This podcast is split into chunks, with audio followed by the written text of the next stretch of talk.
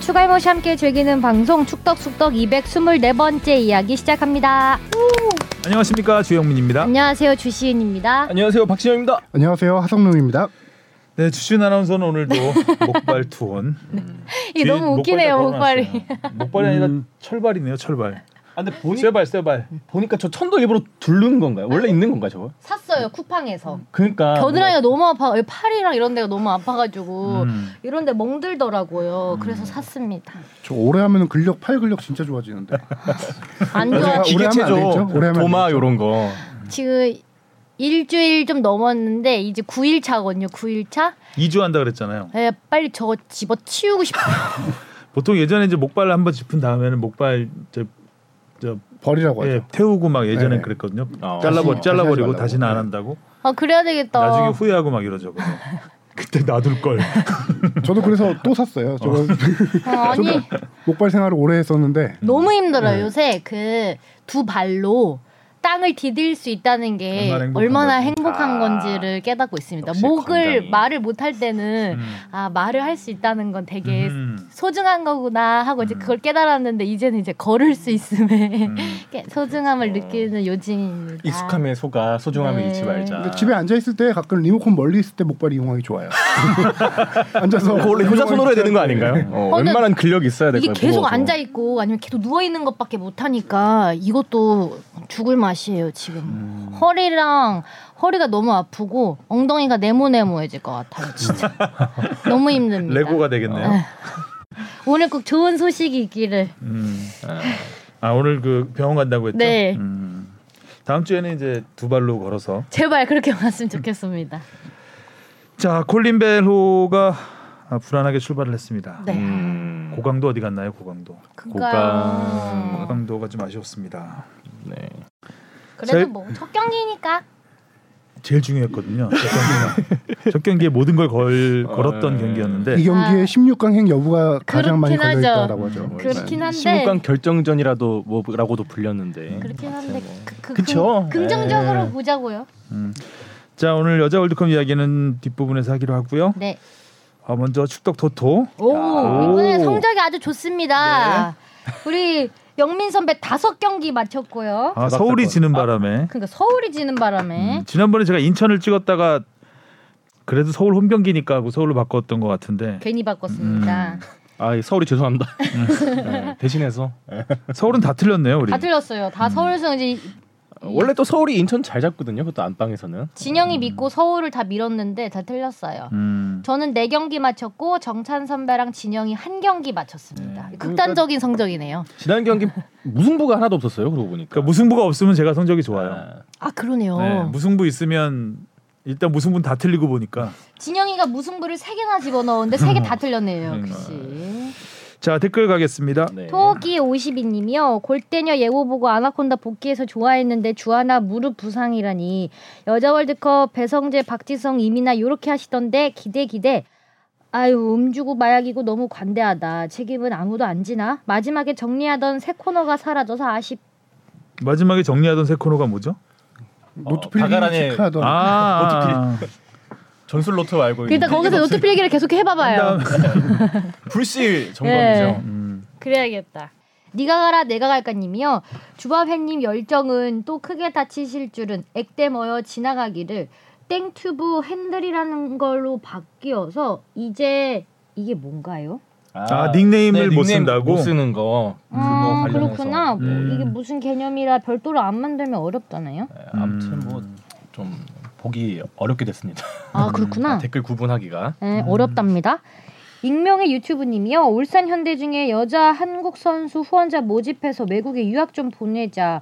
캐나다와 나이지리아 싸운 거 여자 월드컵 방금 봤는데 재밌네. 비록 90분 동안 비겼지만 캐나다가 한 수위. 앞으로 여자 월드컵은 더욱 번창할 것 네. 같음. 한국 축구가 더 번창을 해야 될 텐데 수준이 많이 높아진 것 같아요. 전체적으로 음. 경기를 보면 네. 맞아요. 네. 그렇죠. 이 경기에서 나이지리아가 승부책 앱, 그 페널티킥 막- 실축 아니요 막아내- 막아냈죠. 아. 막아내고 골키퍼가 끝나고 나서 정말 우승한 듯 무릎 꿇고 세레머니하는 그런 장면이 좀 음. 화제가 됐었죠. 기선 제압. 예. 그리고 나서 캐나다는 이 경기 끝나고 감독이 선수들 한 군데 동그랗게 모여가지고 경기 끝나고 한참 훈계를 하더라고요. 감독이 아. 예. 그런 대비된 모습이었죠. 예, 경기 재밌었습니다. 정기원 해주시는 다비드리님이요. 이걸 왜 음. 아침에 불현듯 제 플리에 걸렸는데 역시 노래 신나서 좋아요 하고 플리가 보니까 뭐예요? 플레이리스트. 아, 플레이리스트. 아, 출근송이었나 봐요. 진영이의 드리프트 노래네요. 야 아, 이런 걸왜 명곡이죠. 이런 걸 왜 지금 우리가 소개를 해야 되죠? 어, 아이 요 댓글 저희 또 소중한 댓글 달렸기 사, 사심이 때문에 가득 묻어나 있네. 스크린샷까지 그러니까요. 찍어줘갖고 아, 2년 전에 냈던 드리프트 이거는 노래. 챙겨서 놓고 말이야. 명단은 틀리고 말이야.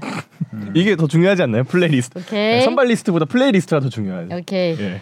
K리그 응급실님이요. 음주운전자의 대표팀 발탁 규정을 뒤늦게 확인한 것보다 애초에 음주운전을 하고 도주를 하다가 잡히고 심지어 그 사실을 숨긴 선수에게 국가를 대표하는 자격을 줬다는 게 더 이해할 수 없습니다. 음주운전에 대한 사회적 분위기를 고려하면 설령 관련 규정이 없더라도 선발하지 않았어야 한다고 생각해요. 그런 의미로 대표팀 선발 기자회견에서 이상민 선수의 선발에 대해 아무도 언급하지 않은 기자분들에게도 실망했습니다. 왜 언급하지 않았나요? 죄송합니다. 전혀 몰랐습니다. 음. 솔직히 말해서 뭐 지난주에 이정찬 선배가 얘기 잠깐 했는데 이상민 선수가 명단에 있는 것 자체를 그냥 큰 의미를 두진 않았었던 거죠. 그쵸 주목받는 예, 주목받는 선수도. 주목받는 그 명단이 아니었기 때문에 좀 다른 선 이강인 선수라든가 뭐 와일드카드. 어, 예 와일드 카드 이런데 좀 관심이 많아서 이상민 선수는 또 이상민이라 이름이 또 많잖아요. 음. 그래서 그냥 그냥 원오브 댐으로 넘어갔던 것 같은데 이거는 축구협회에서 걸렀어야 되는 부분이겠죠. 제가 이날 기자회견 제가 갔었는데요. 어, 실질적으로 저도 이상민 어, 솔직히 말해서 이상민 선수의 음주 논란 자체를 알지 못했습니다. 음. 음. 이상민이 그 이상민인지도 모르지. 네. 않아요? 인상 그것도 뭐, 그게 몰랐을 성남 뿐만 아니라 이상민이 어, 성남의 있었나? 이상민, 아. 수원의 이상민 말고 뭐 아. 약간 그런. 그 몰랐을 뿐만 아니라 음주 전력도 몰랐고 그걸 저녁에 확인을 했죠 저도 음. 저녁에 와서 이런 논란이 일고 있는 거를 음, 늦었다 이거죠. 죄송합니다 음. 네. 하얼빈의 장채님이요. 협회 2002년 사랑의 결과가 과연 이강인 선수는 뛰고 싶어도 구단이 차출을 안 할 가능성이 없지 않기 때문에 20명이 뛰는 아시안 게임에서 금메달이 아닌 은동 또는 아예 노메달 상황 벌어지면 무튼 해명을 할지 다음 감독도 2002년 사랑의 결과물은 아니겠지? 아님 벌어지면 수습에 급급해지는 건 아닌지 추신 선수 선발 정리되어 갈 쯤 울산 이땡 선수의 파울 논란도 답이 없는 것 같은데 메디컬 테스트까지 마친 선수가 최종 계약이 불발되면 현재 규정상 아예 무적으로 봐야 하나요? 이번에 천안 구단 일처리 보면 정치 영향 말들이 많은데 선수 영입도 어이가 없는 것 같던데 규정이 궁금하네요. 음, 이땡선 이땡성 선수의 파울 논란- 논란하고 좀 다른 내용이죠 뒷부분은. 네. 네 황선홍 감독이 어제 단기 소집 훈련을 시작했습니다 이제 조촐하게 지금 보였죠. K리그 올스타전 브레이크 기간이거든요 그래서 선수를 한 3일 3일 정도 모아서 14명 선수를 모아서 훈련하고 있는데 거기 그 자리에서 밝힌 게 솔직히 말해서 20명 가능성도 뭐 배제할 수는 없다. 그래서 대비를 하고 있긴 하다. 20명이요? 그렇죠. 이강인 왜냐면 이강인 선수까지 선수까지 차출이 안 될 케이스에 대비해서 그런 얘기를 하긴 했는데 그거는 좀 언론을 상대로 이제 이렇게 얘기를 하는 거고 솔직히 말해서 이강인 선수 같은 경우는 차출이 거의 뭐 확정적으로 봐도 될 것 같아요. 음. 아... 그게 이강인 선수가 이적할 당시에 제가 알기로는 한선홍 감독도 알고 있는 당연히 알고 있는 부분이고 제가 확인한 바로도 이강인 선수가 아시안 게임과 올림픽 관련해서는 차출 협조해 주기로 파리 생제르맹과 이미 입단할 때 합의가 된 걸로 알고 있습니다. 어느 정도 그게 뭐 확신이 있으니까 명단에 넣었겠죠. 그렇죠. 시점이 문제죠. 언제부터 합류하는 거냐. 음. 그 네. 그것이 문제겠죠. 어, 그 부분은 그래서 설명을 드리자면은 이게 복잡한 게 9월 A 매치 기간이 9월 4일 날 시작하거든요. 4월 4일부터 12일까지 A 매치 기간이에요. 그 기간 동안 이강인을 A 매치에 차출한다. 그렇게 될 경우 황선홍 감독은 우리 아시안 게임 대표팀에 불러서 수- 훈련을 할 수 있다라고 생각을 하고 있는데 파리 생각은 또 다를 수가 있겠죠. 유럽에서 열리는 A 매치거든요. 아, 음. 아 그럼 그렇죠 유- 맞아요 이번 국내에서 열리는 게 동선이- 아니에요. 음, 동선이 있다. 그러면 유럽으로 가서 A 대표팀 뛰고 당연히 그 남은 기간 8일로 돌아온 다음에 본선 첫 경기 전에 가서 합류해서 뛰어라 이렇게 생각을 할 수 있는 건데 황선우 감독은 9월 A 매치 기간 동안에 국내로 불러서 훈련을 하고 14일 날 A 매치 기간이 끝나요. 그리고 나서 첫 경기가 우리가 지금 조추첨이 아직 안 됐기 때문에 언제 열릴지 모르겠는데 19일 아니면 20일 날 열려요.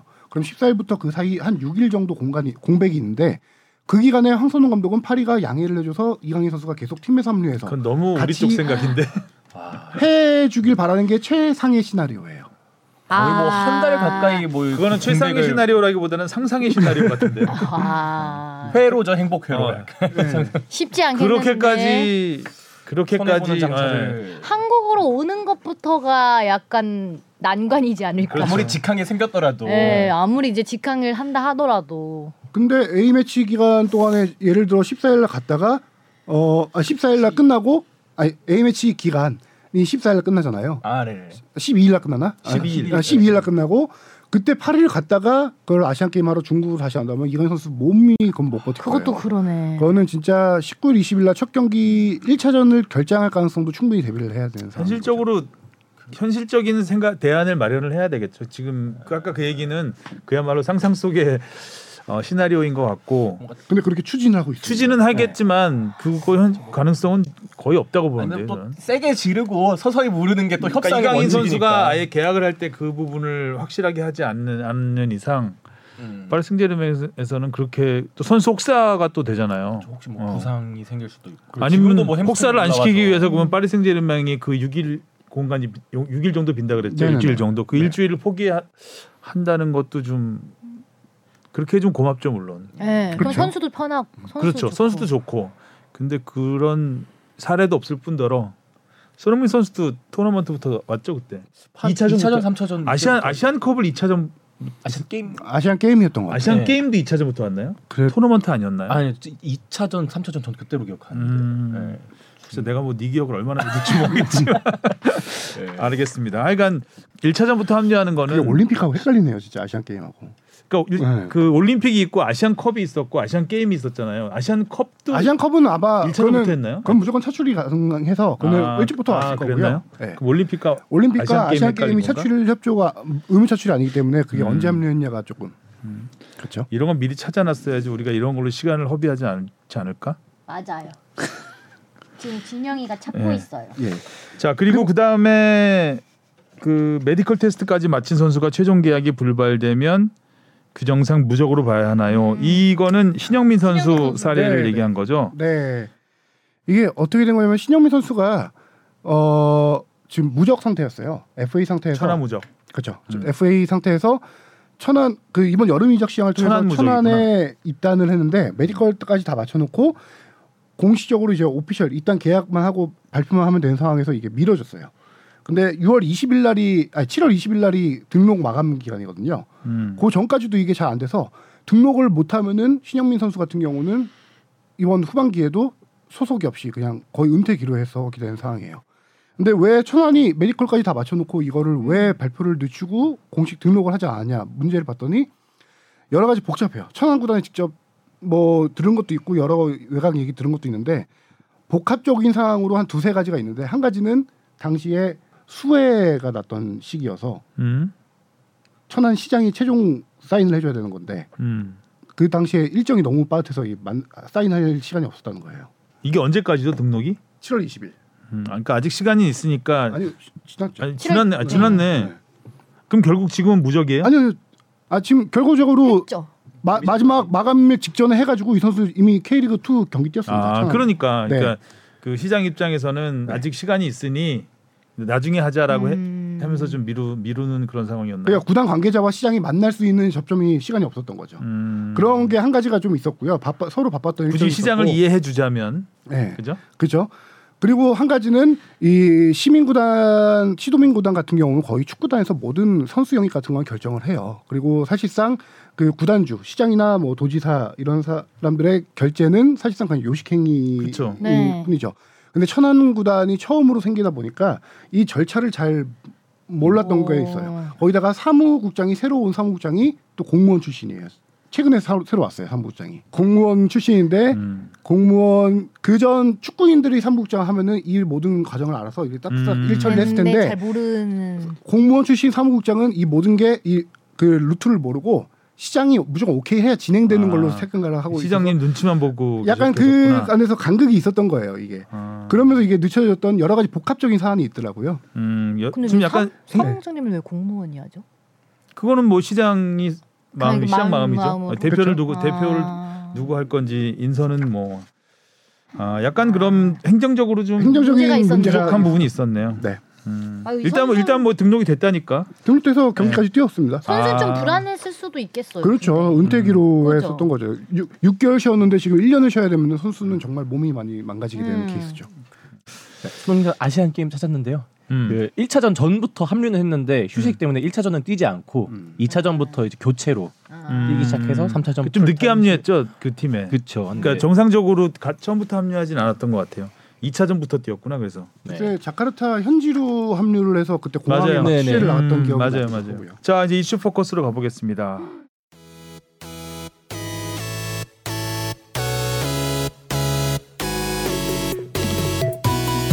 여러분은 지금 축덕 속덕을 듣고 계십니다. 잊지 말고 하트 꾹. 실수에 무력해진 고강도 축구 아직 두 경기 남았다. 우리가 실수 물론 먹지 말아야 될 골이었죠 두 골 다. 음, 안 먹을 그렇죠. 수 있는 네. 골이었는데 그 부분도 굉장히 아쉽지만 무엇보다 골을 넣을 수 없었다는 게 더 네. 아쉽죠 어떻게 보면. 그리고 뭐 전체적인 장면을 만들어 가는 데 있어서도 음. 콜롬비아가 훨씬 좀 좋은 장면이 하이라이트. 많지 않았나. 그러니까 그렇게 많이 떠오르지 않았고 기회가 사실 기회를 잘 만들지 못했던 부분이 더 컸, 크지 않았나. 네, 네, 네. 뭐 두 골 먹은 건 어쩔 수 없죠. 그렇게 먹 그렇게 먹는다면 뭐 어쩔 수 없는 거 아니에요? 그렇죠. 네. 그리고 뭐 또 좀 긍정적으로 생각해 보면 전반전에 두 골 먹혔기 때문에 후반전에 또 뭐 한 골 쫓아가는 흐름만 나왔더라면은 또 어떻게 될지 모르는 네. 당연히 그렇게 경기 생각 양상 그렇게 다 기대를 했고 또 네. 고강도 그쵸, 체력, 후반에. 체력 훈련을 했기 때문에 뭔가 좀 어, 체력적으로 후반에는 좀 압도를 하면서 IT 출정식 또 좋았던 기억을 그렇죠. 예, 네. 회로를 근데 돌리면서. 아, 콜롬비아가 생각보다 강하더라고. 요 압도적인 몇 선수가 좀 보였어요. 예, 압도적인 그 9번이었나요? 와, 라미레스. 라미레스 9번 잘하던데. 거의 뭐 통곡의 벽이죠. 그럼 네. 그 정도면 피지컬도 그렇고 아, 그러니까 볼잘 두르는 김민경 선수, 보- 아, 김민경 씨 보는 듯한. 아, 아, 민경 언니요? 아, 지금 기... 어, 네. 아니, 아니, 김민경 씨 약간- 잘하잖아요. 아니, 근데 어- 그러니까 볼 다루는 실력도 선수 있다고, 그쵸? 선수죠, 맞아요. 아, 김민경 선수죠. 네. 씨도 선 거의 뭐 볼 잘 다루죠. 슛 슛발도 좋고. 김민경 플러스 이정은 느낌. 음. 콜롬비아의 김민경과 어? 콜롬비아의 그 카이세도 아, 카이세. 아, 카이세도- 유주의 인물이었는데. 그 선수는 참 그 굉장히 몸도 작고 마르고 음. 그래서 좀 이렇게 축구를 설렁설렁하는 느낌이 초반에 좀 들었잖아요. 근데 굉장히 쉽게 하더라고요. 그 고수야, 고수. 어, 고수야. 그 설명이 있었더라고요. 카이세도를 설명하면서 한국의 네이마 아 한국의 콜롬비아의 네이마르 같다? 한국의 네. 요런 표현이 아, 있었어요. 별명이 콜롬비아의 콜롬비아의 네이마르예요. 네이마르잖아요. 근데 진짜 그 네이마르 볼 다루는 게 어. 약간 그 슬로우 슬로우 킥킥이라고 해야 되나? 그 남미 음. 특유의 이게 천천히 있다가 음. 팍 가는. 근데 그 두 번째 골 장면에서도 뭔가 측면에서 뭔가 한 번 엑셀을 밟더니 어, 어느 순간 그 페널티 박스 근처까지 가서 슛을 날려버렸잖아요. 템포를 아주 잘. 그- 네. 음. 예, 윤영글 골키퍼가 물론 실수는 했지만 굉장히 굉장히 잘 찼죠. 맞아요. 네네. 잘 찾고 그 슈팅을 내준 것도 살짝 실수가 좀 있었던 맞아요. 부분이고 근데 내기가 안 되는 예. 공간인데. 그 네이마르 맞네 싶은 게 전반이었을 거예요. 사이드 라인에서 공을 잡는데 그냥 잡는 게 아니라 아 발을 거꾸로 꺾어 깽깽이 하듯이 이렇게. 그쵸, 그쵸. 몇 번을 잡는 게 네이마르가 그런 장난식으로 아, 잘하거든요. 장난스럽게 예. 그러니까 공을 대충 대충 차는 것 같은데 그렇죠. 아주 잘 다루는 예. 아, 그러면서 얄미워. 약간 사실 긁는 열받아. 거잖아요. 음. 어. 그러면서 어라 여봐라 딱 하고 봤는데 후반에 그 우리 실점 장면에서 그게 하프라인에서 높게 찬 공을 터치하는 거 퍼스트 터치 한번 보세요. 퍼스트 터치가 음. 바로 수비 한 명을 바로 제낄 수 있게 퍼스트 터치를 잡더라고요. 높은 공을. 그래서 하프라인부터 그를 혼자 질주해서 들어가서 드리블로 들어가서 네. 순간적으로 오른쪽으로 접어서 바로 가마차기 슈팅. 오, 이 선수 클래스는 확실히 다르다라는 걸 느낀 그런 장면이었고요. 이 선수 음. 콜롬비아가 보니까- 생각보다 잘했어요. 맞아요. 이 선수 보니까 14살에 성인팀에 데뷔한 선수더라고요. 네. 예, 14살에 데뷔해서 국내 리그 득점왕했고 네. 네네네. 아, 지난주에 많이 지난주에 다- 준비했죠. 어, 맞아요. 지난주에. 그래서 올해 레알 레알 마드리드 갔는데 그래서 월드컵 데뷔전에서 데뷔골을 넣었던 거죠 이 선수 같은 그렇죠. 경우는. 네. 그러게요. 18살에 18번 등번호 달고 예. 잘한다. 잘하더라고요. 아, 우리가 생각하는 약간 이강인 선수의 느낌 정도 될 것 같아요. 음. 콜롬비아 국민들이 생각하는. 음. 네. 성장기를 또 다 보고 있고. 그렇죠. 근데 저는 이 경기 보면서 IT전을 많이 떠올렸던 게 선발 명단을 보면은 IT전하고요. IT전이 가상 콜롬비아전이었잖아요. 네. 골키퍼 빼고 필드 플레이어 10명이 똑같았어요. IT전하고요. 그리고 3백인 것도 똑같았고 그다음에 우리가 IT전에서 문제는 초반에 IT한테 한 초반 15분 정도 완벽하게 밀리면서 속도에 완전 당황했죠. 그렇죠. 그러면서 추요주 시프트를 써서 추요주 선수를 상대 선수 한 명에게 붙이면서 경기 흐름을 좀 바꾸고 우리 가 뒤집었거든요. 근데 이 경기는 반대였어요. 추요주 선수 시프트를 처음부터 써긴 쓰긴 썼어요. 라미레즈 선수를 따라다녔거든요. 계속 맞아요. 맨투맨 음. 그리고- 완전.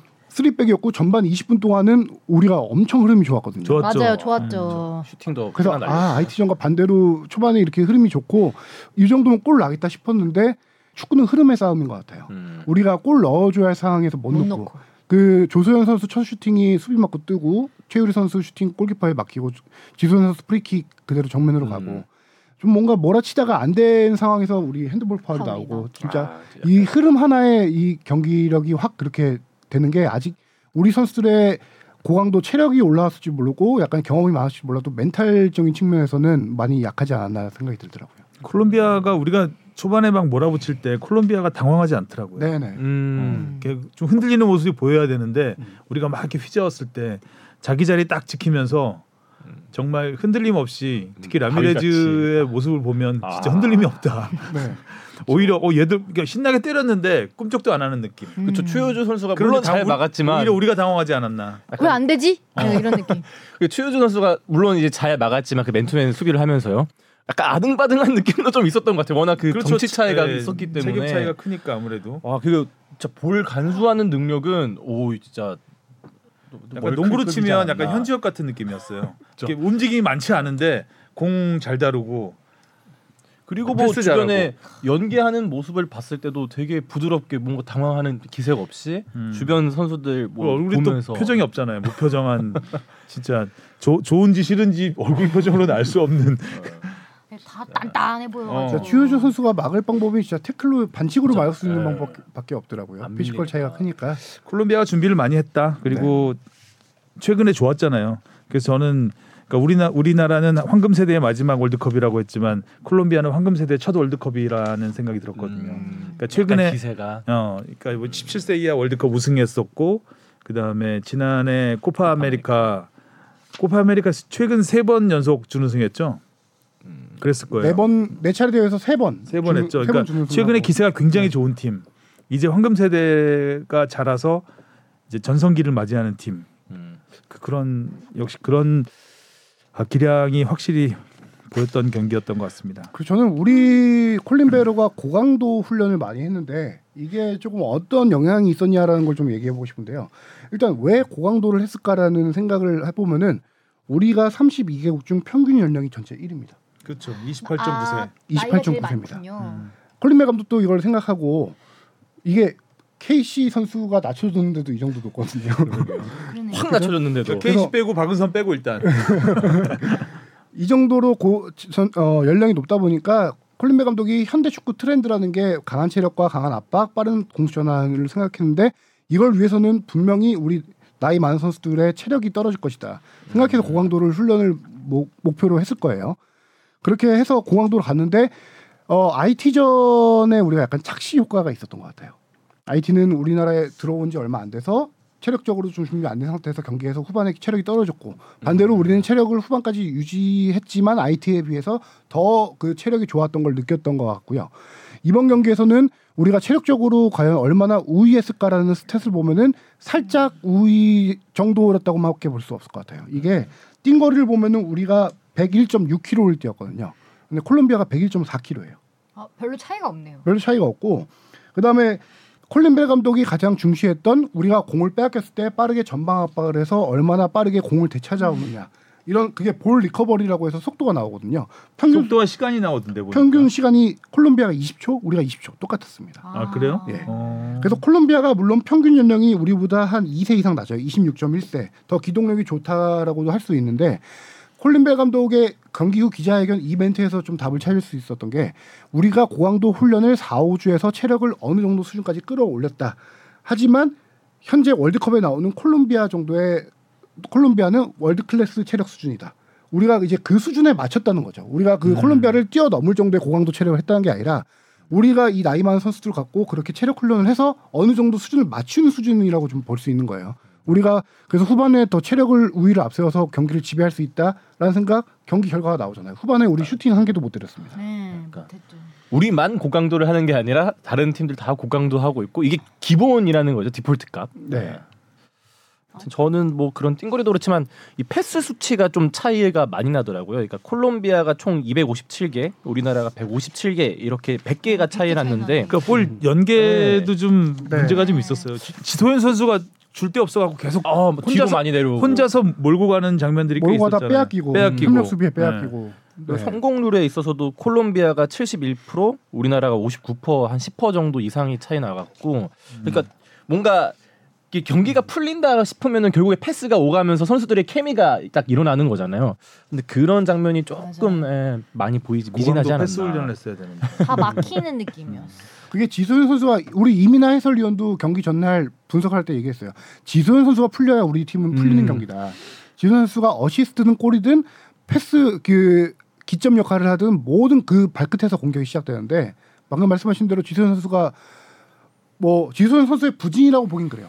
동료 선수들의 움직임이 많이 부족했던 거죠. 공을 패스, 패스를 찔러줄 공간들이 그거를 반대로 얘기하면 콜롬비아가 정말 조직적으로 잘 잡아간다는 거죠. 음. 공간을 잘 지배했다는 얘기가 되고 있고요. 음. 잘하더라고요. 수비 잘하더라. 근데 전반에는 우리가 그래도 괜찮았는데 실점 빼고는 전반 20분까지는 그 전반 아, 전체적으로 네, 봐도 전체적으로- 실점 빼고는 예. 네. 어, 후반에 잘하면 뒤주면 되지 뭐 약간 이런 기대감이 있었는데 어, 후반전은 갈수록 좀 네, 밀리는 느낌이 음. 예. 있었어요. 일단 뭐 잘 때릴 이 기회 자체가 네, 별로 없으니까 자체가 음. 저는 기록만 보고 봤는데 놀랐던 게 후반에 우리가 슈팅이 없었어? 라는 생각이 들더라고요. 슈판이, 슈팅이 하나도 없더라고요, 우리가. 지고 있는 팀이 반면에 콜롬비아는 후반에 우리가 콜- 콜롬비아가 오히려 후반에 약간 좀 내려섰죠. 그렇죠. 내려선 상태 지키기 위해서 내려선 상태에서 콜롬비아는 역습으로 슈팅을 10개 때렸어요. 네. 후반에. 와 음. 바로바로 때리던데 네. 우리는 그 바로 가기까지가 많이 멀더라고요. 그렇죠. 예. 전반 추가 시간 이금민 선수의 헤더골이 들어갔으면 어땠을까? 그러면 좀 분위 추격 분위기로 갈 수 이 있는 대 일로 상황이어서. 끝났으면 좀 어떻게 됐을지 모르는데. 네. 슈팅이 좀 약했죠. 그렇죠. 자 우리가 월드컵 첫 경기에서는 지금까지 모두 0패를 당했습니다. 네. 사전 전패인데 우리가 2015년 캐나다 대회에서 16강에 갔잖아요. 네. 이때도 브라질한테 2대 0으로 졌습니다. 우리가 마지막 경기에서 스페인을 이겼죠 그때. 네. 스페인을 네, 2대 1로 그렇죠. 스페인- 이긴 스페인한테 거죠. 역전승을 거두면서 우리가 극적으로 16강에 갔었는데 1승 1무 1패였죠. 이렇게 된다면 이제 우리가 독일을 그렇게 이겨야 된다는 얘기잖아요. 네. 근데 독일 독일 저희 뭐 저희 독일 삼삼삼. 이겼잖아요. 네. 이기잖아요. 그죠? 예. 그러니까 러시아 월드컵 같은 이런 상황이 나와야 되는 거고 이기잖아요, 저희. 지금 이겨도 힘들어요 지금 사실 이겨도 솔직히. 힘들긴 하죠. 모로코 일단부터 네. 음, 일단 모로코를 무조건 잡는다고 보고 음. 콜롬비아도 당연히 모로코를 잡겠죠. 예. 그렇다면 이제 콜롬비아 2승 그 독일이 우리가 콜롬비아를 잡아주고 먼저 네. 독일이 콜롬비아를 콜롬비아 잡아야 잡아주고 돼요. 그리고 우리가 독일 잡으면 2승 1패가 세 세 팀이. 팀이 되는데 그렇게 되면 이제 골득실 다득점 진흙탕 순서거든요. 싸움으로 가버리는 그러니까 우리가 두 골을 먹고 졌기 때문에 일단 쉽지 않고 독일은 여섯 골을 넣고 1차전을 이겼기 때문에 와, 독일 유리한 골 입장이어서 우리가 독일을 크게 이겨야 됩니다. 일단 모로코를 크게 일단 음. 모로코를 이겨놓고. 크게 모로코를 이겨놓고. 크게 이기면 되는데. 음. 모로코와 독일 전은 뭐 원사이드 게임이었잖아요. 예. 네. 6대 0 주시은 아나운서 말에 따르면 모로코가 아나콘다 같았다는. 제가 그래서 어땠어요? 이제 예. 어땠어요? 예. 집에서 이제 다리를 한쪽으로 이렇게 고정하고 할 거라고 별로 없으니까 어. 독일 모로코를 봤거든요. 네. 시작하자마자 골을 넣더라고요 독일이. 음. 그래서 어, 이거 좀 안타깝게 많이 흘러간다. 근데 음. 모로코도 나름대로 준비를 많이 하고 온 것 같았는데 역시 독일은 강팀이라 그 한 번의 찬스를 놓치지 않더라고요. 그건 음. 다 바로 골로 연결되고 당시 이제 타사 해설위원이지만 이영표 감독님이 독일을 5대 0으로 아, 예상을- 아. 그렇죠. 예상하셨대요. 어, 어, 그래서 네. 제가 거의 맞았네. 제가 아 설마 5대 0으로 이랬는데 요즘 축구에 예, 요즘 완전 축구에 뻔했네. 5대 0으로 이랬는데 어, 한 골 먹히고 먹히는 걸 보면서 아나콘다네. 저는 쟤네는 수비만 수비- 액션이스타와 아나콘다의 예, 경기였나요? 예, 약간 그런 느낌이었어요. 수비만 해야겠다. 우리가 이렇게 약한 팀은 일단 수비를 하고 뒷공간을 노리는 거거든요. 음. 근데 모로코를 볼수록 너무 마음이 아팠습니다. 어, 음. 모로코의 약점은 뭐였어요? 우리나라가 공략해야 할 딱 그 약점. 근데 제가 느끼기에는 근데 모로코가 막 그렇게 그러니까 독일이 좀 많이 잘하는 느낌이었고 아, 모로코가 모로코가 못- 그렇다고 막 엄청 못하는 느낌은 또 아니었거든요. 음. 그 몸싸움도 좋고 투지도 좋고 음. 그 선수들의 그 그 뭐라고 해야 되지? 수비만 아. 하진 않았다. 예, 약간 투지랑 막 지치지 않는 몸싸움 이런 것들이 좋아서 맞불을 놓다가 다섯 여섯 골 먹어버린 거죠. 쉽지 않겠다라고 섀도우 복싱을 생각했어요. 좀 더 했어야 됐나? 음. 예, 그래서 어, 모로코가 그렇게 만만한 상대는 어 절대 예, 아니죠. 아닐 모로코도 거라고. 아프리, 독일이 엄청 아프리카에선 잘했다. 네, 독일이 이미 엄청 했던 잘한 거죠. 팀이고. 준수한 팀이고요. 예. 네. 근데 나중에 한 5대0 되니까 막 6대0 되니까 그냥 너무 감정이입이 돼서 그냥 저 경기 그냥 끝내줬으면 좋겠다. 예. 거기다 자책골 두번 네. 골이 있고요. 축구엔 콜드 게임이 어, 없나요? 근데 그냥 끝내줬으면 좋겠다 막 음. 이랬어요. 아. 근데 그날 모로코 저도 뭐 못하진 않았다고 봐요. 근데 독일이 워낙 잘했는데 독일의 장점이 뭐냐면은 어 독일 정말 헤더가 뛰어난 선수들이 너무 많더라. 뭐 맞아. 당신 포프 알렉산드리아 맞아. 포프인가요? 뭐, 예, 뭐 그 이거 하면 포크- 다 들어가. 알렉산드라 포프 근데 키가 선수가 크잖아요, 확실히. 헤더로 두 골을 넣었는데 이 선수가 지금 그 세 번의 월드컵에서 모두 골을 기록한 선수고요. 와. 음. 세 번 월드컵에서 한 다섯 골 넣었고 그다음에 여자 유로에서 여섯 골 넣었는데 이 메이저 대회에서 넣은 열한 골 중에 여덟 골이 다 헤더골이에요. 아, 아, 머리를 진짜 잘 키가 쓰네. 얼마나 되죠? 이 선수가 170 중, 저도 정확히 알아보지 80 안 않았는데 넘나요? 170 중반이었던 것 같고요. 음. 오히려 헤딩 그 맛집. 이름을 제가 기억 안 나는데 22번 왼쪽 측면 공격 보던 선수가 어, 22번 잘하는 22번이 엄청 그죠? 180몇 정도 맞아. 돼 보이는 선수가 네, 있었고요. 포프는 174cm. 예. 아 그렇게 안 크네요. 22번 한 번 몇인 줄 알아. 오히려 포프 선수가 가운데서 최전방에서 이제 헤더 해주는 것도 있는데 저는 인상적으로 봤던 게 22번 선수가 왼쪽 측면에서 키가 180 몇 정도 돼요. 근데 그큰 키에 상대 선수들을 그냥 몇, 한 두세 명 그냥 가볍게 제치고 들어와서 크로스를 올리더라고요. 어, 잘하던. 네. 예. 아니 그 왜 겁을 줘요 이렇게 경기 어, 아니 코치랑 코치랑 아, 같이 카톡하면서 봤거든요. 불안해지잖아. 코치님이 빨리 보라고 독일 모로코 좀 보라고. 그래서, 어, 아나콘다 같아서 보기 싫은데 네. 막 계속 그 22번을 아나콘다에 데려오고 이름 싶다고 뭔지 하더라고요. 아, 그 코치님이 네. 예. 이름은 모르시죠? 네, 22 그냥 등번호만 22번이었고요. 너 못 찾지? 못 알지. 찾는데요. 어 KC 선수가 데뷔를 했습니다. 첫 경기부터 네. 네. 16세 26일 역대 월드 어린 거. 여자 월드컵 통산 최연소 남자도 통틀어서 남들은 와. 남자도 통, 통틀어서 최연소. 예, 최연소입니다. 어. 그래도 뭐 하나 남기긴 했네요. 아, 그래도 최연소. KC 선수가 들어가니까 뭐가 속이 시원하더라고요. 약간 좀 좀 기대는 되던데. 아, 확실히 무게감이 좀 있어진다고 해야 될까? 뭔가 어느 정도 비벼볼 수 음. 있으니까 상대들한테. 그 전에 박은선 선수를 넣고 케이지 선수를 넣었다는 거는 확실하게 최전방에서 피지컬로 좀 흔들어 보겠다라는 건데 박은선 선수는 조금 들어가서 아쉬운 모습이 가운데로 선수들이 이제 빌드업 없이 바로 박은선 선수 들어가니까 롱볼을 올리는 거예요. 근데 페널티 박스 안에서 박은선 선수가 헤더를 따내지 못하고 계속 뒤에서 네. 밀, 밀리는 거에 밀리더라고요. 아 버텨- 그런 아쉬운 상황에서 KC 선수가 들어갔는데 KC 선수도 당연히 아쉬운 점은 전, 제 눈엔 많이 보였는데 하나 그래도 괜찮은 거는 앞에서 몸싸움으로 좀 비벼주면서 음. 공을 좀 지켜주는 역할을 해줬다. 근데 이 선수가 경험이 없다 보니까 바로 공 빼앗기고 그거를 바로 파울로 끊어버려요 본인이 음. 상대 역습 막기 위해서. 음. 그러면서 약간 공격 흐름이 계속 거기서 좀 끊기는 느낌이 좀 많이 있었던 아쉬움이 있는데 음. 들어가서 공을 지켜주려고 몸으로 비비는 모습에 사람들이 조금 그래도 어좀 희열을 느끼지 않았을까라는 생각이 들더라고요. 음, 아무튼 아쉬움이 많은 1차전이었고 일단 모로코는 아나콘다니까 뭐 모로콘다쯤은 우리가 이겨야지. 가볍게 이겨주고 이겨줘야죠. 그 다음에 마지막 3차전에서 그 무시무시한 독일을 상대로 네. 아까 그 22번 선수 키가 177cm네요. 어 그래요? 네. 어, 엄청 커 보이던데. 비율이 좋으신가? KC 선수보다 다 작습니다. 어. 박은선 선수보다 더 작고요. 네.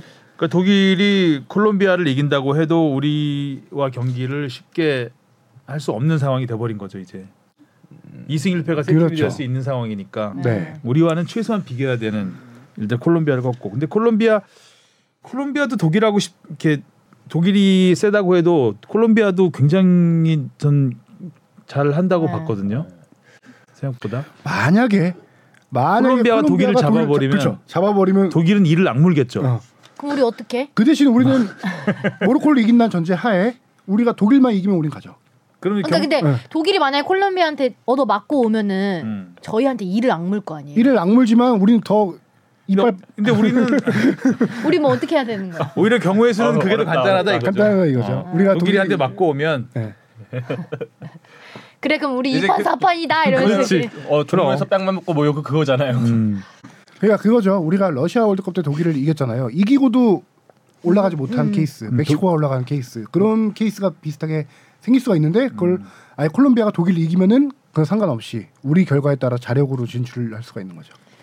일단 모로코를 이겨야 되죠. 모로코는 무조건 이겨야 네. 되죠. 근데 모로코도 네. 저 제가 전력 분석 모로코를 맡았는데 이번에 한 명씩 기자 나눠서 하는데 어 만만치 그래 않더라고요. 안, 안더라고. 쉬운 팀이 네. 없어요. 네. 월드컵은 진짜. 다 쉬운 팀이 진짜 없어. 진짜 전체적으로 네. 기량이 다들 올라와서 그러니까 네, 좋아요. 우리도 올라왔다고 하지만 아니 필리핀이 또 그 이겼잖아요. 다른 조에서. 뉴질랜드 이겼죠. 네. 그러니까 어떤 일이 벌어져도 뭐 이상하지가 않기 때문에. 뉴질랜드 뉴질랜드는 지금 떨어지게 생겼어요. 그렇죠. 뉴질랜드가 네. 어. 노르웨이가 필리핀을 꺾을 가능성이 굉장히 높고 음. 그 다음에 스위스인가요? 근데 노르웨이도 지금 탈락 확정되지 않았나요? 노르웨이가 2패 잠깐만요. 비겼잖아요. 아, 비겼- 2차전을 일- 비겼기 일본이 때문에 비겼구나. 노르웨이가 필리핀을 잡고 그, 음. 그 다음에 스위스가 뉴질랜드를 잡으면 거의 그럼 지금 이제 따- 거기도 모르겠네. 거기는 이제 네. 그 따져봐야죠. 그때는 일 1승 1무 1패, 네. 그러니까 일 1승 2패니까 아 누- 뉴질랜드 떨어지네요 그러면. 월드컵이 쉬운 적 없다니까요. 다. 아. 이 참 내 팀이 한조로 편성되는 게 참 잔인해요 보면. 그리고 그러니까 저기 조 3위의 16강 진출권이 없어졌다는 거. 그러니까 그게 상당히 그렇지. 크죠. 32개국이 되면서 네. 가능성이 더 낮아진 거죠. 그러니까 아시아 팀이 더 안 좋죠 어떻게 보면. 네. 저희 그 그죠? 15년에 진출했을 때는 2위로 진출한 거였나요? 2위로 진출했죠. 1승이 음. 뭐였으니까. 파이팅 할 수 있어. 해보자고. 가보자고. 음. 가보자고. 모로코 주요 선수는 뭐 아 모로코요. 아 모로코 주요 선수. 아 모로코 아까 아까 너 틀린 거 아니니? 모로코 주요. 아까 말고 두 명 정도만 간단하게 얘기를 하면 되는데 아니, 저기 뽕 PD가 주요 선수로 최종 명단에도 없는 선수를 네. 넣어놨더라고요. 음. 아유 피파 플러스 어디에 있는 선수야? 저뭐뭐 어디 있겠죠? 아, 근데 확인해봤는데 그라운드 위에 있지 아, 않을까요? 실존하는 선수긴 해요.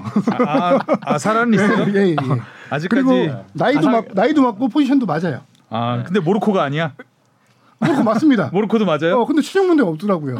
뭐 최- 부상 당했나? 최근에 부상을 당했는지 하여튼 음주운전했나? 아니 어디서 가져온 거야 그러면? 아, 있지도 피파 않은 피파 자료예요. 선수를. 피파 네. 자료. 아 이 기대주인 선수가 없는 선수야? 예, 나 예. 심지어 기대주였어. 아니 그래서 저도 기대주라고 해서 한참 아 이만의 사우드라고 한 선수. 아니 근데 있을 수도 있어요. 근데 이게 플레임인가 싶어서 저도 몇 번을 찾아봤는데 없더라고요. 음, 이만의 그리고- 사우드 찾습니다.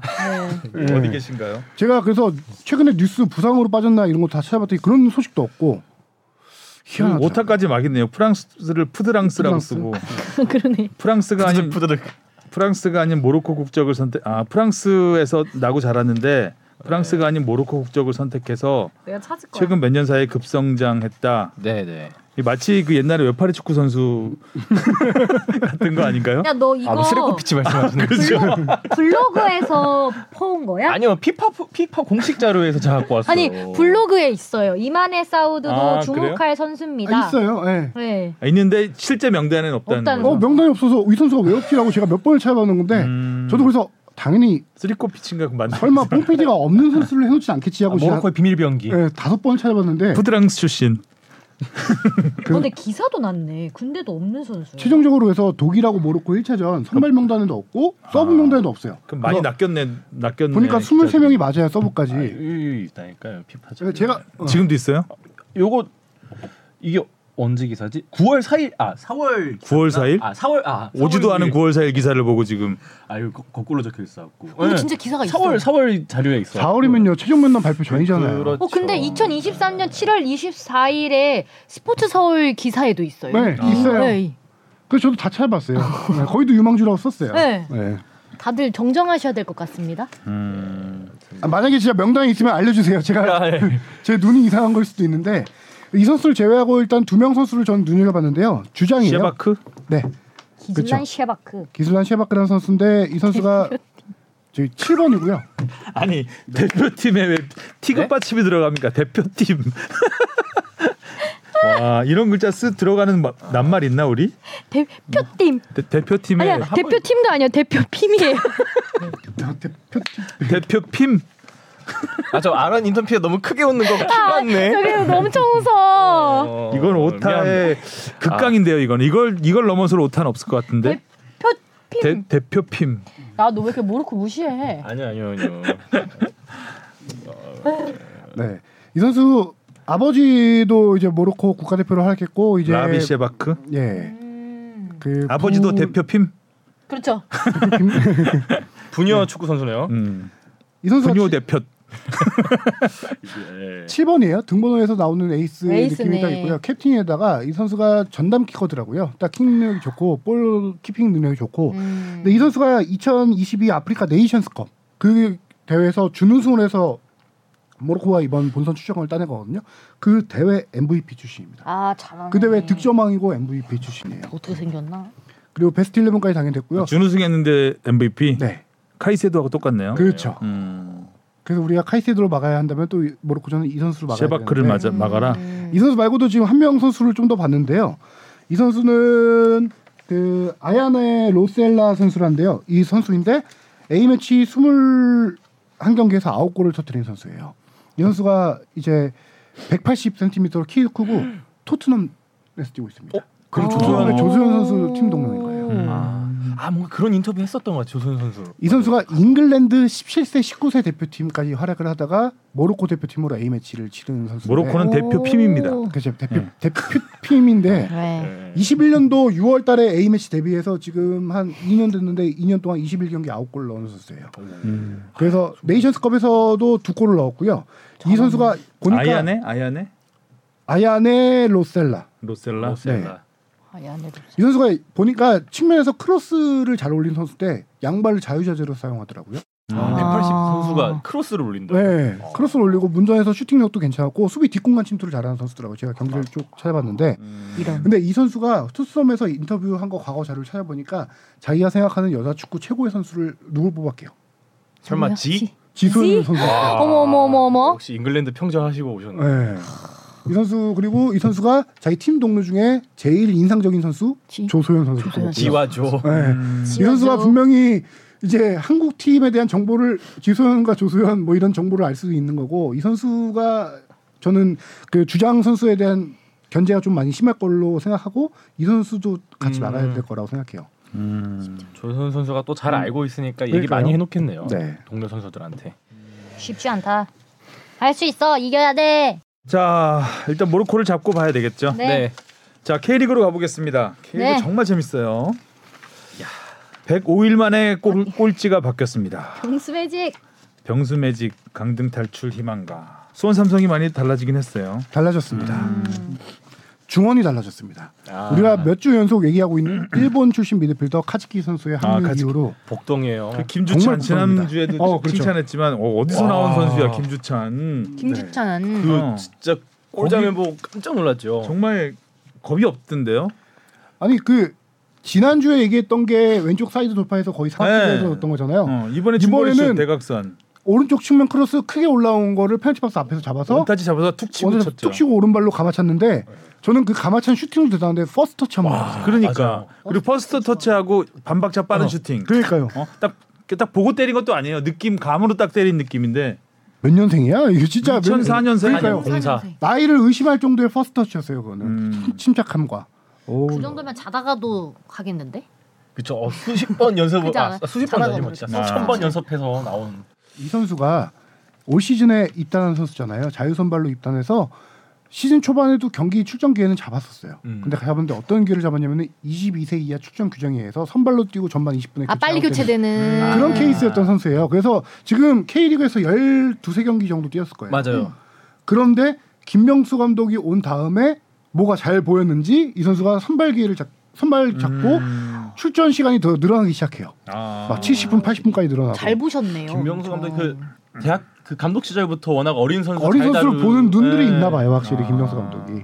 그러면서 이 선수가 약간 알을 깨고 나와서 최근 두 경기 연속골, 그것도 거의 두 경기 다 원더골로 터뜨리면서 약간 솔로 플레이에 가까운 골들이었잖아요. 그렇죠. 이렇게 단기간에 확실하게 눈도장을 찍는 새로운 신인 선수의 등장, 대형 신인의 등장이라고 좀 봐야 될 것 같아요. 너무 뿌듯하시겠다. 늘그 수원의 몇 시즌 동안 반복되는 그 위기의 수원을 어린 선수가 구해내는 아, 지난 시즌 오영 정상민, 네. 오영규, 오영규 이제 김주찬으로 아, 네. 또이 소년 가장의 역할을 맡게 김주찬도 됐어요. 셀틱 가야 되겠더라고 보니까 셀틱 잡보 어, 음. 와 셀틱 갈 스타일인데요. 아, 나 이제 다 음. 유럽으로 다 가버리는 그 수순이 근데 본인은 제2의 누구가 아닌 제2의 1의 김주찬이 되고 싶다라고 인터뷰에서 이미 귀여워. 이미 제 1의 김주찬은 기아에 있었고요. 나이 아. 차가 꽤 어. 나는 네. 귀여워. 강원이 큰일 났죠, 근데. 음. 그렇네요. 그렇죠. 강원은 아직 윤정환 감독 부임 이후에 아직 한 골도 넣지 못- 한 골도 못 아, 넣고 아니, 아니, 한 있어요, 골은 있어요. 아니죠. 한 골이 아니라 아, 골은 있어요. 많이 넣고 있어요. 네, 승리를 하지 승리가 못했죠. 경기당 한 골은 넣고 있어. 예, 예. 근데 골 넣고 항상 그래도 이번에는 선제골 넣고 지진 않아서 네. 강원- 그럴까요? 그러니까요 이번에 여름 이적 시장을 좀 주의해봐야 될 게 두 팀이 마지막 11위, 12위 팀이었잖아요 강원하고 수원이요. 그래서 여름 이적 시장에 제일 바빴던 1, 2위 팀이더라고요. 음. 아, 좀 폭풍 예. 영입. 여덟 명을 진짜 영입했네요 기본은. 강원이. 그러네요. 수원이 9명을 영입했고요. 아. 수원 FC와 강원이 8명을 영입했는데 음, 뭐 수원 강원 같은 경우는 외국인 선수 4명을 영입했습니다.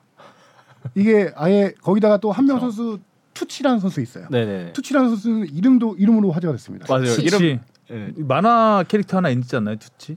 아니요. 어, 투치와 붙고요. 안치 투치인가? 투치 세치. 그건 그러니까 좋지. 몬테네그로 출신으로 이름이 투치인데 이 선수가 이름을 등록명을 강투지로 바꿨어요. 투지. 아, 나- 투지 네. 귀여워. 투터치로 하는 건 어때? 투터치. 네. 투치 안에 어. 어. 아 저도 그래서 선발 라인업 보는데 뭐 강투지 이런 사람이 있었나? 네. 아, 강투지? 네. 어. 아, 강원의 투지. 약간 강한 그러니까 신의선 투지. 느낌이죠? 그래서 강투지로 어. 네, 어머 바꿔서 귀엽다. 오랜만에 이제 외국인 선수 이름으로 이제 등록명으로 좀 화제가 되는 게 예전에 박은호 이후로 아, 좀 오랜만이죠. 보기. 보기가 있었고요. 음. 보기.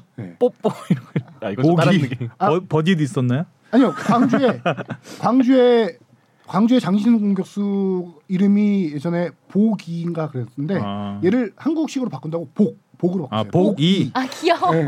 그럼 박, 복이 박호도 박호로 바꿔야 되겠네요. 그렇죠. 여기 울산에 아 귀여워. 음. 강투지 투지. 예. 아니 근데 무슨 모습 투치하다가 보여주겠다. 강투지하니까 좀 확 귀여워진 느낌이 음, 뭔가 귀여워. 오히려 강원의 투지 네. 절대 이적 못하겠네요. 강한 투지. 수원에 수원으로 이적하면 수, 지 예전에 또 이성남이라는 선수가 있었고요. 아 이성남 데니스 네. 완전 그거는 이제 근데 그 귀화를 한 거고 유학까지 했으니까. 귀화를 했으니까 네. 그래서 신의 손도 있고 네. 그죠. 음. 강원 같은 경우는 윤정환 감독 이후로 아직 1승도 못했는데 외국인 선수 4명을 영입했잖아요. 그 선수들이 이 경기력에서 영향력은 조금씩 끼치고 있어요. 그래서 경기력은 좋아지고 있는데 이 선수들의 아직 골 결정력이 조금 문제인 거고요. 두 팀의 차이는 이날 골 결정력이었죠. 김주찬 선수가 수원에서 골 넣었고 고승범 선수가 이날의 키플레이였던 게 아까 초반에 제가 카즈키 선수를 얘기한 게 고승범 카즈키 선수가 들어오면서 고승범 선수가 확실하게 살아났어요. 고승범이 수원 중원의 핵심 선수인데 음. 워낙 시즌 초반에 많이 부진했거든요. 맞아요. 카츠키 선수 오면서 고승범 선수의 활약이 살아나고 이날은 정말 이기재 선수가 찔러준 패스, 전진우 선수가 다시 내주고 고승범 선수 결승골 넣는 장면. 팀 플레이로 만든 그 팀플레이로 만든 살아나고 있어. 수원 삼성이 확실히 달라졌습니다. 수삼은 살아나오고 있는데 수웹은 떨어지고 있죠 계속 수협은 문제가 좀 많죠. 여덟 경기 수입이 무슨 언제 10위가 됐네요. 지금 수원 삼성하고 승점 2점밖에 차이 안 차이 안 나요. 나네요. 음. 가시관에 들어왔어요. 네. 강원은 어쨌든 수원하고의 꼴찌 싸움이 될 것 같아요. 그리고 또 이제 오는 이제 그 휴식기 끝나면은 수원 삼성과 수원 FC가 아, 또 수원 맞붙죠. 돌인가요? 아 여기서 이제 위치가 또 바뀔 수도 있겠네요. 그러네요. 자 그리고 울산에 또 이동경 선수 기가 막혔죠. 야 도쿄리 어. 돌아온 도쿄리 돌아왔습니다. 기가 막힌 프리킥으로 선제골 돕고 그다음에? 아그 두 번째 중거리 슛도 아주 예술이었죠 결승골. 두 장면 모두 클래스가 확실히 좋았어요. 어. 첫 이동규 번째- 선수가 그 어디 있었죠 유- 유럽에 독일로 갔었죠. 독일 있었어요. 샬케 있었나요? 네, 이 분데스리가 이 근데 거기서 왜 이렇게 못 뛰었을까요? 음. 샬케 가자마자 부상이 다쳐서. 큰 부상이 있었습니다. 그 울산 오자마자 나아졌나요? 아니요, 그게 아니고 샬케 가서 음. 부상이 있어서 이브리그 팀으로 임대를 갔습니다. 아, 임대를 근데 거기서도 또 다쳐가지고요. 음. 출전 그러니까 주전 경쟁에서 확실하게 밀리면서 이 선수가 출전 기회를 1부든 2부든 거의 잡지를 못하고 음. 이번 여름 인력 시장을 통해서 임대 기간이 종료돼서 돌아오게 된 어, 거죠. 지금 폼이면은 유럽에서 통할 충분히 통할 수 있는 그런 킥발과 네. 패스팅 능력이었는데 사실 뭐 근데 홍명보 감독님도 얘기했던 게 아직 뭐 경기력이라든지 뭐 경기 체력이라고 하잖아요. 음. 그게 예전보다 올라오지 않아서 선발을 할 수 있을까라는 고민이 되게 많았는데 음. 워낙 지금 여기도 급한 상황이다 보니까 거의 1년 반 동안 유럽에서 풀타임을 뛰어본 적이 없을 정도로 음. 많이 출전 기회가 적었던 선수죠. 근데 또 울산하고 이렇게 잘 맞나 봐요. 그죠? 그렇죠. 그러게요. 음. 또 항상 그 원도골을 잘 넣기로 유명했잖아요. 그렇죠. 울산에서 그렇죠. 막 예전에 아침 그 전북과의 경기였었나요? 네네네. 그것도 떠오르고 아, 진짜 올림픽 대표팀에서도 원더골이 네. 있었고 이 선수의 첫 어시스트 장면 그 프리킥이 정말 절묘했던 게 골키퍼와 상대 중앙 수비수 사이에 음. 그것도 높이 수비벽을 넘어서 뚝 떨어지는 정말 클래스 있는 프리킥이었어요. 이게 음. 김민혁 선수 발 바로 앞에 내달되는 골이었고요. 두 번째는 코너킥 상황에서 이제 패스 패스에서 그걸 또 원터치 슛을 했는데 어 정말 그 휘어지는 각 아, 그거를 좋은 공 말이. 세워놓고 친 거 찬 거 같은 느낌이 들 네, 정도로 휘어지는 각이 그렇게 오는 거를 그렇게 감아서 차기가 어렵잖아요. 어려운데 오는 거 감아찰 때가 각이 훨씬 크게 나옵니다. 제대로 맞으면 제대로 맞으면 네, 제대로 잘 나오죠. 맞으면 근데 제대로 맞는 그 발목 힘이 있어야 된다는 음. 거죠. 타이밍도 정확히 맞아야 되고 그게 그렇죠. 정말 어려운데 딱 그 웬만한 선수가 차면 뜨는 경우가 더 많잖아요. 그런 슛은 네. 감아차려고 하면 근데 와 공 딱 세워놓고 맘먹고 감아찬 것 같은 느낌이 들 그렇죠. 정도로 사실 저는 이동경 선수가 한창 잘할 때 그 뭐 도쿄 올림픽 나갈 때도 그렇고 그 시즌이 있었잖아요. 음. 그래갖고 한창 그 권창훈 선수의 폼이 떨어지면서 아 대한민국의 차기 그 왼발 미드필더는 어좀그 도쿄리. 예, 도쿄리가 될 수 있지 않을까? 이강인 선수도 그때는 아직 좀 성장하지 못했고 아 그런데 이제 독일 가서 생각보다 좀 안 풀리길래 아쉬운 감이 있었는데 어또 돌아오자마자 이렇게 골들을 터트려줘서 울산은 지금 바코의 왼발, 도쿄 이동경 선수의 왼발해서 왼발 라인이 이제 확실하게 주전 선발 아니면 뭐 백 로테이션까지 다 갖춰지게 됐죠. 네. 음. 김영권 선수한테 아랍에미리트 클럽이 연봉 3배를 주면서 음. 러브콜을 했다고요? 예, UAE 클럽이 그 러브콜을 보내서 아, 근데, 했는데 근데 김영권 선수가 홍명보 감독에게 신고했군요.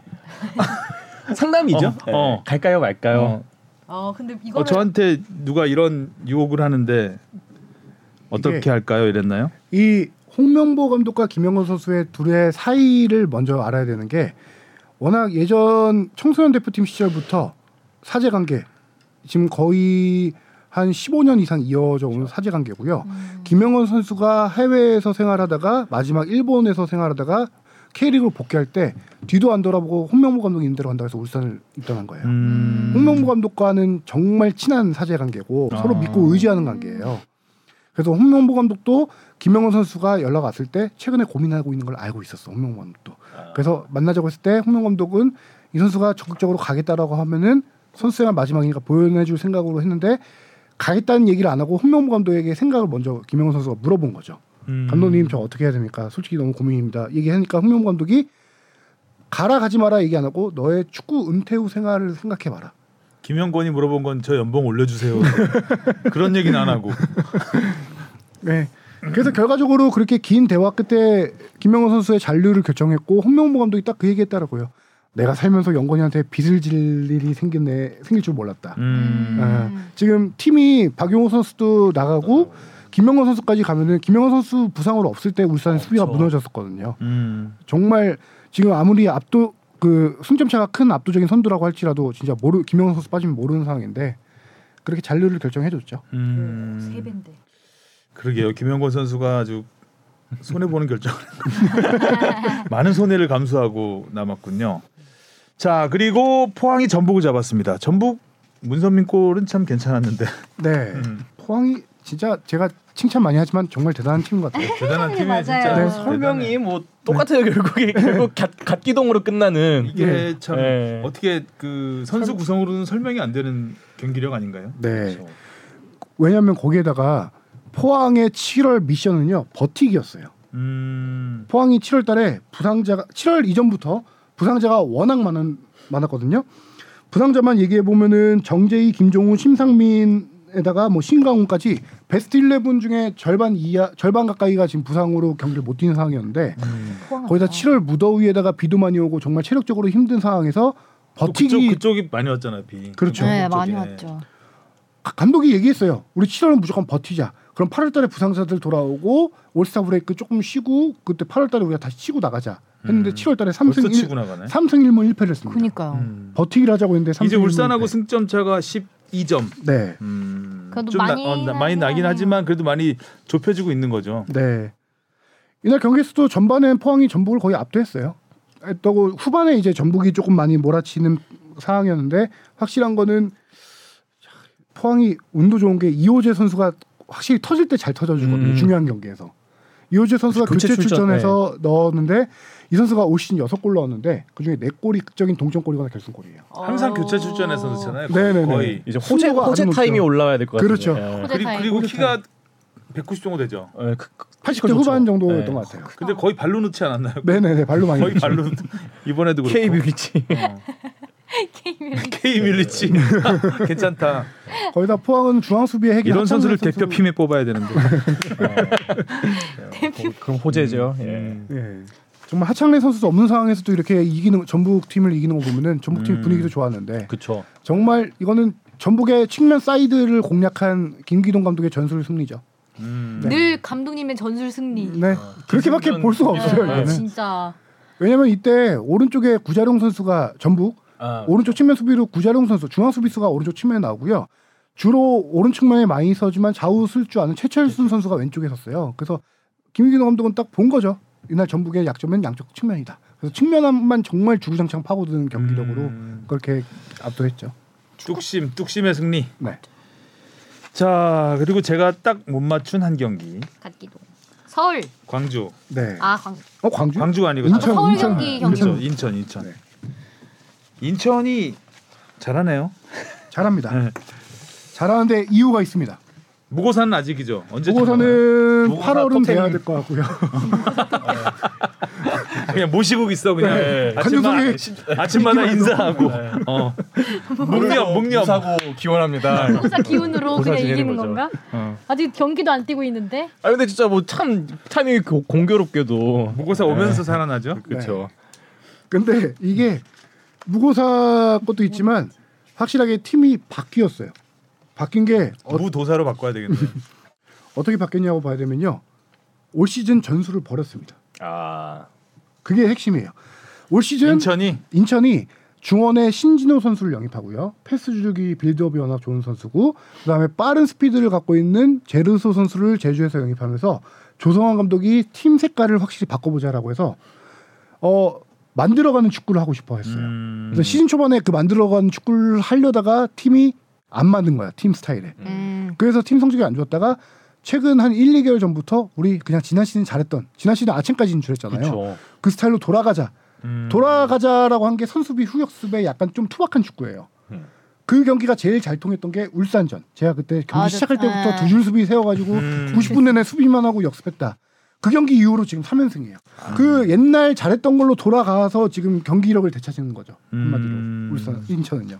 그렇죠. 워낙 또 제르소 빠르고 에르난데스도 항상 연계 전무 잘해주고 예. 서울 서울의 감독이 안 안수라고 썼어요. 또 우리 뽕 안수 PD가 파티인가? 안수 기도하나요? 음. 너 어떻게 서울한테 그럴 수 있어? 안수 감독은 너 안익수 감독님한테 사과해. 아, 안쓰럽네요. 충격이 컸나 혼나 보네. 충격이. 아, 안수. 이익 어디 갔어? 이익 날개 어디 갔습니까? 날개 네. 잃은 안익수 감독이네요. 제일 중요한 날개를 뺐네요. 어. 그러니까요. 안수 감독은 김신진을 선발 원톱에 뒀고 후반에 그 대신 이승모와 일루체코까지 투입해 연계를 통한 공격력 극대화를 노렸지만 여의치 않- 여의차나. 여의차나 음. 여인천하도 아니고 여의잖아. 약간 이 서울에 그래서 음. 이 뭔가 기운 기분이 느껴져요. 진영이의 네. 기분이. 슬렁슬렁 썼네요 보니까. 어. 아 예. 별로 뭐 서울에서 서울은 황의조 떠난 뒤 두 경기 연속 홈 두 경기 무득점. 그때 뭐 사실 수원 FC 전대뭐 골파티 이후로는 사실 뭐 이렇다는 득점 장면이 너무 그렇게 많이 없었죠. 넣었구나 그때. 원래 골파티 한번 넣으면은 그 다음에 일곱 골 넣었나요 네. 그때? 반대로 침묵하게 돼요. 예. 음. 근데 서울이 난 경기는 괜찮았어요. 서울이 6대4 점유율 조율이 훨씬 보이고. 높네. 아, 조율은 네. 맨날 높아요. 예, 조율 조율이 높은데 중요하니까. 아까 말했잖아요. 인천이 수비적으로 나오면서 역습을 한다고. 아, 예. 그 인천의 역습이 통했던 것도 있고요. 너무 기네. 이날은 김동원 인천 골키퍼의 선방쇼가 아. 정말 눈부셨죠. 네. 그 나상호 선수가 맞고 대자라 페널티킥 요새 페널티킥 거의 맞고 대자라 슛으로 아. 그렇죠. 엄청 쓰거든요. 세게 차죠. 음. 그거를 김동원 골키퍼가 경기 전부터 나상호 선수의 페널티킥 분석을 했다라고 해요. 방향과 이런 걸. 나는 이 선수의 방향을 대충 알겠는데 그 강하게 강한 때리는 거를. 타이밍만 맞추면 되겠다는데 그 타이밍 맞춰서 그 정말 강한 슛을 막아냈죠. 아 그리고 이 페널티킥은 끌면 안 돼요. 아 그러니까 나상호 선수가 이게 페널티킥 차기 전에 거의 뭐 막 2, 30초 체감상 그렇죠? 음. 막 그냥 지켜보다가 그러고 나서 이제 슛을 때렸는데 아그끌 때부터 뭔가 느낌이 묘하더니 안 들어가더라고요. 그게 이 페널티킥 실축, 페널티킥 얻어내는 과정 이 하나가 이 경기의 포인트였어요. 왜냐면은 김동원 골키퍼가 윌리안과 충돌하면서 페널티킥을 내줬어요. 근데 윌리안이 거기서 실려 나갔잖아요. 아 윌리안이 음. 최근 폼이 너무 좋은 선수 때 윌리안이 빠지게 되면서 그런 공백에 이제 서울이 페널티킥 선제골을 넣고 가줬어야 되는데 그걸 막으면서 분위기가 확 음. 다 꺾이지. 넘어갔죠. 맞아. 나상호 선수가 후반에 결정적인 슈팅 김동원 골키퍼가 다 막아냈습니다. 네. 어, 길을 길을 잡는 길을 거죠. 확 잡았네. 드디어 대전 대전의 배준호 선수가 데뷔골을 넣었네요. 네. 오.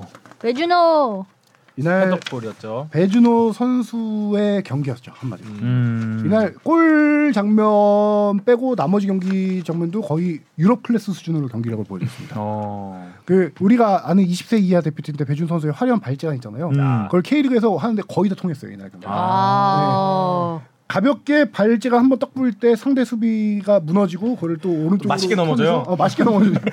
그게 이번 경기에 유낙 슬로모 유- 음. 유독 슬로 모션을 많이 보여줬어요. 배준호 선수의 드리블 장면을. 근데 아, 그럼 그 네. 상대 선수- 수비수가 정말 많이 어. 방향을 잃고 넘어지는 장면이 많이. 굴욕적이잖아요. 그러면 네, 그러면 그런 거기서 기사 뭘 나오면. 슬로우까지 걸어. 너무하네. 준호도 곧 보내줘야겠네요 외국으로. 아. 나왔어요. 근데 이 선수 배준 선수의 활약이 있었던데 배경에는 최전방 공격수 새로 영입된 외국인 공격수 구택이 있었죠. 이 이름 때문인지 모르겠는데 등번을 99번으로 달았더라고요. 저는 구, 음. 구땡이 땅을 굿땡 아, 굿땡으로. 나요. 어. 등번호가 99번이더라고요. 근데 이 선수가 힘과 높이가 되는 선수예요. 음. 대전에 없던 유형의 공격수예요. 대전에 다른 유형 다른 외국인 공격수들은 다 스피드를 활용하거나 뭐 기술이 좋은 선수들이었는데 이 선수는 힘과 스피드 아 힘과 저기 높이예요. 최전방에서 상대 밀집 수그 상대가 밀집 수비로 나올 때 대구가 전형적으로 수비 선수비하는 팀이잖아요. 네. 그래서 대전이 올 시즌 대구를 한 번도 이긴 적이 없어요. 아. 워낙 그 대전의 그 창의적인 플레이 빼고 나머지 드리블러들이 대구 수비에 많이 막혔었거든요. 공간이 없어서. 네. 근데 구택 선수가 앞에서 최전방에서 힘으로 비벼주니까 버텨주고 그냥. 비벼주고 하니까 이선 공격진에 공간이 많이 생기는 거예요. 음. 그 수비를 막기 위해서 대구가 몰리다 보니까 그래서 배준 선수가 공간 활동할 공간이 많아지고 음. 드리블하고 슈팅 때리고 그런 기회가 많았던 거죠. 구택은 잊을 수가 없겠네요. 99번 그렇죠. 네. 등번호를 그죠? 99번 때문에 자 이렇게 해서 K리그까지 정리를 했고요. 다음 주는 없죠. 이제 네, 올스타 다음 유식기, 주시죠. 올스타 올스타 유식기 유식기. 몇 라운드죠? 그 네, 이제 상하 상하이 스플릿 몇 라운드 남았죠 이제? 지금 현재 지금 25라운드 할 25. 차례죠. 네, 25 라운드 할 25 차례. 할 차례고 33라운드부터 33까지 인가요? 3, 4, 5, 6, 7, 8 33라운드까지 진행이 되네요. 자 올스타전 끝나면 정말 박 터지는 네 이제. 스플릿 경쟁이 펼쳐지겠네요. 아, 보면 그러니까 이번에도 3위 서울이 37점. 그런데 9위 제주가 30점. 그러니까 진짜. 제주가 9위까지 내려간 것도 어, 보고 제주가 쭉 내려가서 인천이 쭉 올라오고. 음, 깜짝 정말 놀랐죠. 재밌겠습니다. 제주가 지금 공이가 별로 차이가 안 나서 음. 진짜. 아챔권 자차이 피튀기는 혈투죠. 네, 여기지 나뉘어져 이렇게. 봐, 인천 쭉쭉 올라오고 수원 최하위 탈출하고 광주도 좀 올라오고 지금 네. 정말 왔다 갔다 어, 심해요. 서울 이게. 지지부진하고 네. 자 다음 주면 아, 독일전 네 할 수 있죠. 아 독일전 못하죠. 독일전- 못하네요. 네, 어, 모로코 목요일 저녁. 할 수 있어요. 음, 모로코전까지 네. 그 우리 방송에 나갈 때면 독일전 오전에 나가겠네요. 독일전 그렇죠. 하는 날. 일단 모로코전 시원하게 이기고 그 다음에 생각하죠. 네. 파이팅. 자 수고하셨고요. 다음 주에 만나요. 안녕. 안녕. 고맙습니다.